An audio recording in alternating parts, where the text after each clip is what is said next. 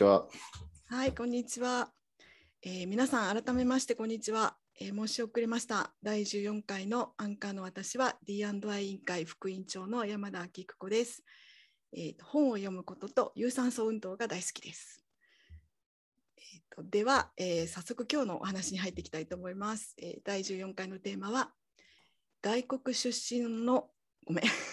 すいません外国出身の仲間も共にある土木の世界ゲストは、えーゴンザレス・ロドリゲス・ ジョナタンさんです。えー、と共にあるために外国出身の皆さん、そして受け入れる日本の皆さんがどうすればいいか一緒に考えたいと思います。じゃあ、ジョナタンさん、えー自己紹介お願いします。あはい、こんにちは、えーえーゴンサレス・ジョナタンと申します。えーまあ、名前がが長長かったですけど、あのはい、その通りです。長いです。で、あの私はもう、えー日本に来て9年、えー年目ですね。ね、メキシコから参りました。今はあの大日本コンサルタントという、まあまあ、建設コンサルタント、えーの会社に勤めていて、えー橋の設計の仕事を、えーしています。まあ、海外でも国内でもいろいろ、経験させていただいてます。今日はよろしくお願いします。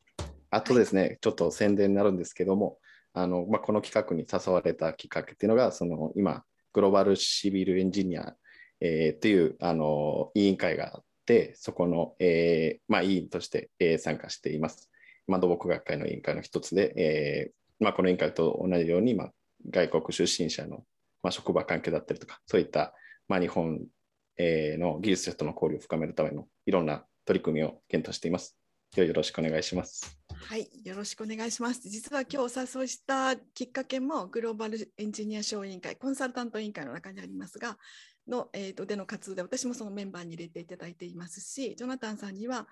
えー、と今年の9月あ7日だっけ6日だっけ全国大会土木学会の全国大会の研究討論会にも登壇をいただいてとてもあのためになるお話をいただいたのでっていうのもこの今日来ていただいたきっかけの一つです。じゃあまずはジョナタンさんのこれまでについてちょっと伺ってみようかなと思うんですけど今お話があったように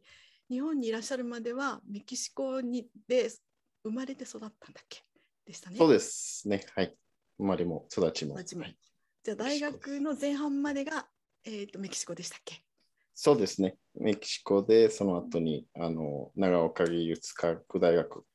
の、えーツーリングプログラムっていう、えー制度がありまして、え3年年生の時に編入しました。はい、それまではヌエボ・レオン自治大学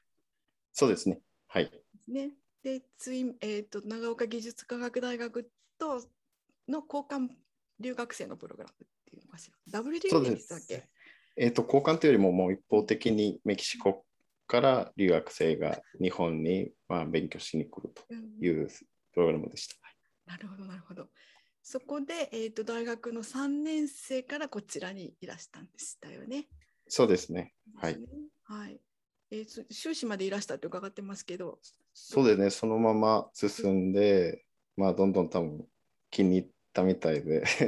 そのまま仕事までしちゃって、今ここにいます。なるほど。その頃の研究は？えっととですね、高校像が、まあ、その受修士の時の専門で、まあ、いろんなその橋の老朽化、えーを、まあ、合理的にこう評価するためのお研究をしていました。はい、最近話題のというか、まあ、あのとても大きな課題のインフラの老朽化とメンテナンスの問題に対処する研究ですね。そうですね。はい。まあ、いろんな、まあ、少子高齢化だったりとか、うんうんあの経済、まあ、収縮収のいろんな、まあ、課題が多分あるでしょうと、将来は。で、それに、まあ、あの対策するためのいろ一つの研究でした。はいなるほど。で一生懸命研究したあげ後であ途中で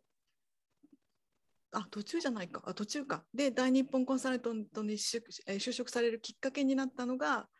えっ、とな何訓実務訓練そうですね。実務訓練で、で、それも、あの、うんツイニングプログラムと全く関係なくて、もともと長岡医大に、そういう、まあ、大学院にしあの進学する学生は、まあ、論文、えーまあ、の代わりに、数学士論文の代わりに、まあ、実務訓練に行って、あの、まあ、実務を経験するというような制度でした。どれぐらいの長さい行かれたんですか？半年ぐらいですね。はい。いやそのえなんかさ今だと就職活動で行くインターンシップとかでなんかみものすごく短いと1日とか1週間とかはいですけど、じゃあ議題のそのあの実務訓練はすごく長い期間のインターンシップなんですね。行ってみそうですね。もうまさにもう本当になんか入社した気分で いろんな業務にあ携わったりとか、なるほどね。深い話の、はい、いろんなのありました。なんと。そしてそれまでの間にジョナタンさんは今まあ日本語を本当に上手にお話していらっしゃいますが、えっと、メキシコではスペイン語が母国語でそれ以外に、えっと、いくつかの言葉を勉強されたっておっしゃってましたね。ああ、そうですね。それがまあ高校の時に、まあ、英語とフランス語を勉強していて、でその時はあのフランス語にまあ惚れて、で、まあ、それがきっかけであの語学の勉強が好きになったんですね。うんうんまあ、友達にはよよく語学オタクと言われるんですけど あのそれが好きでで、まあ、大学に入った時にそのツイニングプログラムがあることを知ってで、まあ、日本語もあの勉強しないといけないっていう、まあ、セットなんですけどねでそれで、まあ、日本語もちょっとに対してまあ興味が湧いて勉強してっていうこう流れになったんですね。じゃあまとめるとお話になれお使いになれるのはスペイン語と英語と惚れちゃったフランス語と今使ってる日本語 ?4 つ?そうですね ?4 つだ全部普通に使えちゃうんだよね。いや、フランス語は忘れちゃったっていうか、使う機会がなくて、あうん、で今勉強してます。はいここ1年ぐらいはちょっと勉ちょっとずつ。もう一回勉強し直して、はい。ということはどの言語がどれぐらい学あの勉強するのが難しいかってきっと把握されてると思うんですけど例えばスペイン語が1だったら、いや、日本語が多分一番難しいと思うんですけど、まあ、数字で表すなら、まあ、英語がまあ3ぐらいでうん、フランス語はまあ4語ぐらい、日本語は10とか。かなり難しいなっていうのは、まあ、それはもう当初から思ったんですけどね、うん日本に来てからも。難しい理由は何だと思います？まあ、文法も複雑ですけど、えーまあ、言葉も多いんですね。その、まあ、英語で言うアナリシスだったら解析、日本語だと解析、分析とか、いろんな、まあ、英語だと一つの言葉でいろんな意味をまとめられるので、それを全部覚えないといけないとか、に加えて漢字だったりとか、いろんなのがあるので、それが結構難しかったですね。だよね。まあフランス語だってね、あのアクサンテギュとかアクサンクラブとかあ反対かとかあったりするけど、まあそれでもせいぜい足しても30文字ぐらい？日本だとなんか3000とかですもんね、漢字が。そうなんですね。で、それが日常生活で使ううんのがあるので、またさらに仕事をするとなると、他の、まあ、専門用語だったりとか、はい、いや、本当に、多分日本語はもう今でも思います。一番難しい一番難しい。はいそのでもその日本語をまあマスターしちゃったわけじゃないですか。どうどうやって勉強されたのかしら、きっと聞いてらっしゃる方は興味があると思うな。まあ、勉どう勉強したっていうか、まあ、一つあるのが、その、もともと、まあ、そのツーニングプログラムの一環として、まあ、先生もいて、日本語の先生。で、その時はもう、えー毎日2時間ぐらいうんこうずっと講義があって、で、あのまあ、それでもう大丈夫だしょうと思って日本に来たんですね、そのまま3年後に。でも、全然もう、あの授業を受けてみたら、まあ、言葉も入ってこないし、うん友達と話すと、こう、敬語だから、こう、笑われちゃうしとか、タメ口じゃないっていうのも、ちゃんとした日本語を勉強してくるからっていうのがあって、で、それがまあ、あともう本も読めないっていう、こう、壁を感じて悔しかったんですよ。うんでそこからまあ自分で、えーまあ、その、まあ、日本語能力試験っていうのがあるんですけど、まあ、それにまあ、それに合格するために、こういろいろでもで独学したり、えー本を読んだり、まあ、映画とかも、えーアニメとかも、もともときあんまりアニメ見てなかったんですけど、なかったんですよ、あまり見てなくて。はい。まあ、一般的なその、まあ、世界中で有名なドラゴンボールとかそういううんぐらいですけど、で、やっぱりそこに今、勉強しないといけないと思って、まあ、そういう映画見たりとか、アニメ、えー本を読ん読んでみるとか、あと音楽を聴くとか、いろんなことに、まあ、手を出したりっていう ことになって、そこから学んで、うん。学び始めたというのは覚えてますね。はいはいでもそれをその学びを続けるのは結構大変なことだと思うんですよね楽しいだけでは済まないと思うんですけど、はい。ただ、そこも、要は、生活にも現れるっていうのも一つ、なんかやりがいを感じたと思うんですね。まあ、勉強して、あ、今回、その講義を理解できたわという嬉しさはあるんですよ。あそっか、今日今回も本もうやっと本読めたとかうん、うんうんアニメをちゃんと理解できたとか、そういうなんかちょっとした喜びがうんこう少しずつこう重なっていって楽しくなるっていうのは多分あると思うんですね。辛いだけじゃなくてやっぱりできる喜びっていうのを少しずつ知って いや、そうなんですよ。はい。多分そこに楽しさがあるっていうことを思わないとなかなか多分やるだけっていうのは難しいなとは思います。私のここのここに手元にあのカウンニングペーパーがあってそこには、えっと、意地と根性の勉強のことを聞けって書いてあるんですけどジョナタンさんの性格としてやっぱり意地と根性の部分もあったのかしら？まあそうですね。もともとまあ完璧主義っていうのもあるんですけど、やっぱりこうせっかく日本に来たのにうん日本語が理解できないとか、こう、こう、まあ、その学校の本読めないとか、講義もわからない。だとなんかちょっともったいなすぎて、と思って、まあちょっと頑張ろうっていう、まあ日々っはい、ていうのもあったんですけどね。なるほどね。まあそれにもブースターはあったんですけどね。その今のえ、何？聞いてないよ、それ。なんだろまあ妻が 日本人でも、あの、はう。いい、いね。あそこにもはい日常のいろいろ会話もできるしとか。そうね、それはそうだね。それは大事な大きな、あとても強力なブースターでしたね。そうですね。ね、そっかそっか。で、こんな風にじゃああの奥様ともあの日本日本で知り合った奥様とも結婚されて、あの仕事もは始められてるんですけど、そんなもうだから私たちにとってはから見ると、もう何何の困難もなくね暮らしてらっしゃるように見えるジョナタンさんにから見て。じゃあこれから共にあるためにどうしたらいいか考えたいと思うんですけどまずは外国出身の方はどんなアドバイスができるかしらって考えたいと思うんですけどその前に今日聞いてらっしゃる方の多くは日本でずっと育った方が多いと思うので、まあ、外国出身の皆さんが抱えている特に土木の分野でね抱えていらっしゃる課題ってどんなことがあってありますか？まあそうですね。やっぱりこう、日本に来てみて、その、まあ現地の、まあ言葉だけじゃなくて、文化を知るっていう楽しさもあると思うんですよ。やっぱりその両方とは違う、なんかハネムーン気分じゃないところもあると思うんですよ。で、そこはまあ、本当にその言葉を理解しないと、そういう文化が見えてこないっていうのは、それはすごくあの実感しました。なので、そういうなんか楽しさとか、まあ、深い、こう、異文化とのその交流での深い味わいがあって、まあ、そこもある意味結構あの力にはなったなと思ったんですよ。もっと楽しみたいなっていう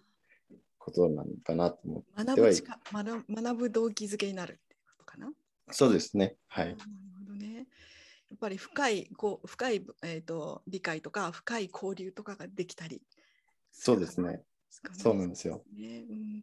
じゃああのかあの私の周りでもそうですけども大学では英語で教育を日本の大学だけど英語で教育をして受けられる方が結構増えてますけれどもそういう方にもジョナタンさんとしてはじゃあ日本語学んだ方がいいよっておすすめになる、あもうそれはもちろんあのおすすめですよ。うんあのもう勉強した方がいいですし、まあ、まあ、いろんな意味でもそうなんだと思うんですけど、人間関係もそうですね。その、まあ、ちょっと表面っていうかも、もう深い重要だったりとか、まあ、まあ、会社同僚とかとの関係も深められるし、とかそういろんな意味でまあいいことも結構あると思うので、そうですね。はい。まあ、頑張る価値はも頑張る価値ある。ういっぱいあります。はい。そうそこでね、ちょっともうあの実はすごくいい質問一ついただいたので、はい臨時に入れちゃおうと思うんですけど、伺いたいと思うんですけど、あの建設コンサルタントにおで仕事をする上で、いろんな資格、技術士とかの資格が必要ですけれども、えっと、ジョナタンさんはチャレンジされてますか？試験に取り組む上で改善してほしいこととかありますか？って質問されてます。えっとですね、まあ、一応今年も、あの、技術士を受けたんですけど、二次試験。で、まあ、会社の中でもその勉強会をしたりとか、いろいろ支援があるんですけども、唯一、あの、まあ、どうしても多分会社としてもできないのが、手書きですかね。結構やっぱりそこにハードルがドーンと上がっちゃうのかなっていうのがあって、うんで、まあ、もちろんそのためにもあの勉強は頑張ってしているんですけども、まあ、時間だったりとか、こう早く書かないといけない、綺麗にっていう、そこもなんかあるので、うんで、まあ、日本語が理解できても、ちょっと日本、まあ、早く書けないし、綺麗に書けない人ででそこで落落ちちゃうのはちょっともったいないなと思うんですよ。技術の試験なのに手書きが評価されてるみたいな。あ、そっか、そうそうね、確かに。っていうのがちょっとそこは改善してほしいなっていうのはまああるなと思います。そうだよね。いや、あの、今質問してくださった方が答えてくださってて、手書きはご自身も苦手ですって書いて、書いて私も手書き字が汚くて有名なので苦手だけど、まあ、外国出身の方だけじゃなくて、日本の方にも手書きっていうのはやっ結構ははあ必要なんだろうか と思うね。そうですね。まあ、うんそういう試験だったら、日本語の試験だったらまあ分かりますけど、まあ技術の試験なので、焦点はどうなのかなっていう、そこだけは、はい改善してほしいなっていう。あ の今日聞いてくださってる方でその変える立場にいらっしゃる方がいらしたらぜひお願いします。二人で頼みました お願いします。お願いします。そっかであの、まあ、そういう意味でその技術士の試験もそうですけれどもまるでなんかこうあの日本語を学ぶことは日本人と同じようになることっていうふうに捉えてる方もいらっしゃるんじゃないかと思うんですよね。このことはどう思います？それはどうですね。実は、あのまあ、昔、まあ、大学にあの日本語の先生がすごくあの今でもよく思い出す言葉なんですけどこう要は異文化理解っていうのはその国の文化をそのまま全部こう受け取ってその現地の人みたいに行動するっていうことじゃなくてお互いのその文化もまあ把握しつつその相手の文化も受け入れて尊重はするけどもいいところはまあよしと自分のものにして悪いところはまあちょっとこれは違うからこういい方向にこう変えようとするっていう変えようとするっていうかまあまあそううまくも向き合ううんっていうのが異文化理解なんじゃないかっていうことがあってでそこはもうもちろん私もなんかまあ言葉遣いだったりとかそのまあメールのやり取りとかいろんなことは気を使って、えーやらないといけないなと思うんですけど、まあ、もちろん相手はまあ日本人なのでいきなりこう変なこう なんかそういうメールだったらこうびっくりしちゃうしとかそういうまあ気遣いはまあ必要だとは思うんですけどただまあやっぱりこう海外に出てみるとこう当たり前がないっていうのはもう当たり前なんですね。なのでそこはその自分の考えは絶対じゃないってまず思うことは一番なんか、うん、なんかなって思いました。そうですね。はい、当たり前が当たり前じゃないって本当に私私が子供のところに頃に海外に行った時にもそう思いました。あ小学校6年生っていうのは普通じゃないんだって思ったり、6年間のね小学校っていうのは普通じゃないっていうのを知ったのもそうで。すすね。そうですね。そのまま受け止めるっていうのはあり大事かもね。確かにね。そうですね。ねそこはいろんな、はい、いろんな考え方がある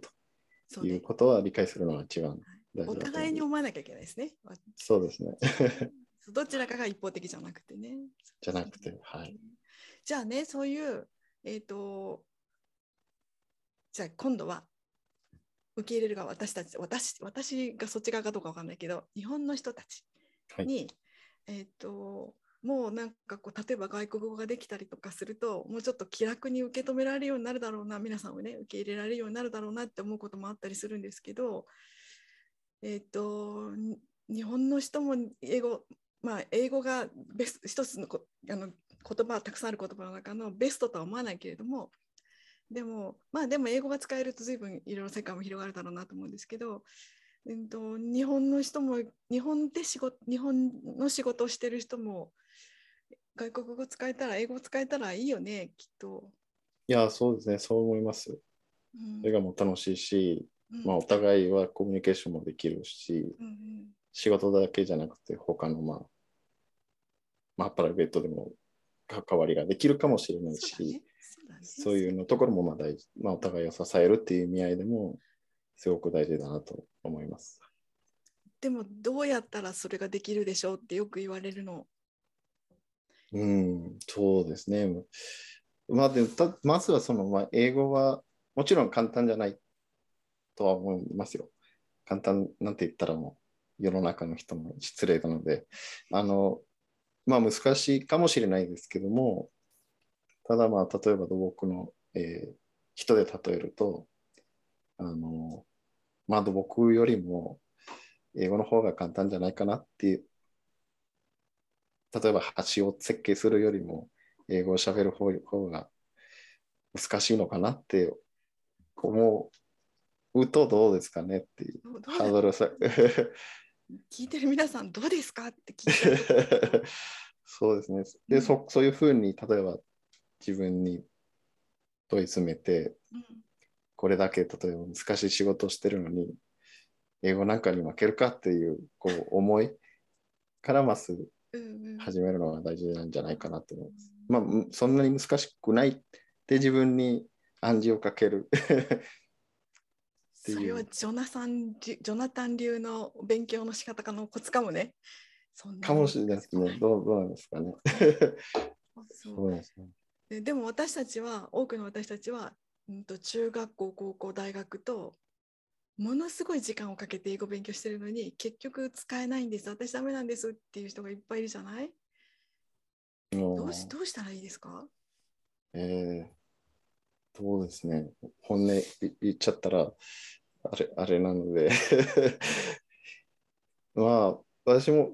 言っちゃっていいんですか？ええ私はいいよ。いや、まあ、私もいろんな、まあ、大学でも、えー英語の授業を受けてみて思ったのが、まあ、教育にはまだまだ課題があるんじゃないかなと正直思いました。っていうのが、まあ、英語を日本語で教えるっていう、まあ、やり方なので、それじゃ英語じゃなくて日本語じゃないのって思いました、この大学にいたとき。で、まあ、実際にも私もあの日本語の、まあ、勉強したときと、えーフランス語とかは、まあ、つ全部フランス語、まあそのまあ、その言葉で勉強して、で要は日々こう、その授業を理解するためにも力が必要っていうか、まあ、こう理解しないといけないので、えーまあ、ある意味サバイバルみたいなモードになるんですよ、人として。うんうんで、プラスか、まあ、プラス、要は、日々こう、その現地の言葉を聞いてるわけなので、リスニングの勉強にもなるし、まあ、いろんな意味でそれがどんどんどんどん自分の能力がこう上達していく状況っていうのが、あの、まあ、私がいろんなことを勉強して、まあ、至ったその理想の勉強の仕方なんじゃないかなと、まあ、思ったんですね。ただそうですね。で、そこはまあやっぱりこう、大学じゃなくて他の手段で勉強してみる。例えばまあ、どだまあ、英語がわかる人に、例えばですよ、英語がわかる人に、まあ、それか日本語がわかる人に、えーどうやって勉強したのっていうのを聞聞くとか、そのいい学校がないかとか、いい本がないかとか、そうだね。うんうんでやっぱりどうしてもこう、えーまあ、学校に行くだけであの補えないものがあるので、それを例えば映画でを、えーまあ、英語で見てみるとか、そのまま。で、それに私よくやるのはもう字幕付き。でそれはえ日本語の字幕じゃなくて、英語の字幕。そでそれでそれでもそよ読んでちゃんとした発音も頭に入ってくるので、まあそ視線なんですよ。うん時間はかかりますけど、あの待てば実が募るということだとは思うんですよ。なんかそういう機会を土木の分野にいる私たちも少しずつ少しずつ時間をかけて積み重ねていけば橋梁の設計ができる人に英語が使えないわけがない。と思いますすね。なんかそれ伝えたい伝えたいね。なんかやっぱり現場で現場というのはあの日々の生活でうん使え使われるものなんだからできないわけがないじゃんって伝えたいね。そうそはいしたらなんかみんなも地球人になれるかしら？なってほしいですね。やっぱりいろんな、うんまあ、国籍関係なく、もう、まあ、言葉は、まあ、言葉としてその現地の特徴を表すものというふうにうんなるのかなっていう。そうなるといいね。なんかあんまりほらこういうとこういう時のお話しする時も何どこそこ国籍の誰それさんみたいに言わないでお友達のジョナサンさん来てもらいました。あジョナタンさんは何人？とかあ地球人みたいな私もって言うじゃあねって言える関係だといいね。そうですね。まあ、ある意味そういう国籍とかっていうのは、まあ、作家で言うと、こうライバリティでこう、まあ、試合を盛り上げるための、まあ、エンジンはい。にとどめるのが理想なのかもしれないですねうん。それより超えてくるともう、まあ、あんまり良くないかなって思うんですけど、ね。いうのはまあ、うん。ことさらにあまり何人ですかとか国籍がどこですかとか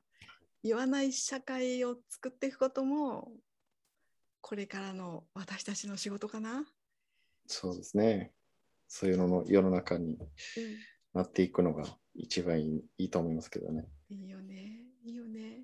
これからも一緒になんかできることありそうなんで一緒に頑張りましょうね。もうぜひぜひお願いしますよ。ご一緒させ。てくださいね。はい。これで終わりたいんですけど終わる前にえっとえっとですね聞いてらっしゃる方からメッセージです。おはい。えっとジョナタンさんに技術士は？はい。記述士記述はい。士ですからね。ぜひ頑張ってください。はい。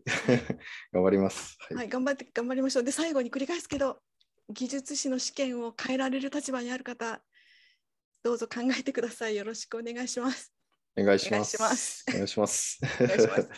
はい、じゃあもっと伺いたいんですけど、ジョナタンさんの会は今日はここまでにします。ジョナタンさん、長い時間、長くない、短い時間ありがとうございます。えーこちらこそありがとうございます。はいます楽しかったです。私も楽しかったです。またご一緒します。はい。「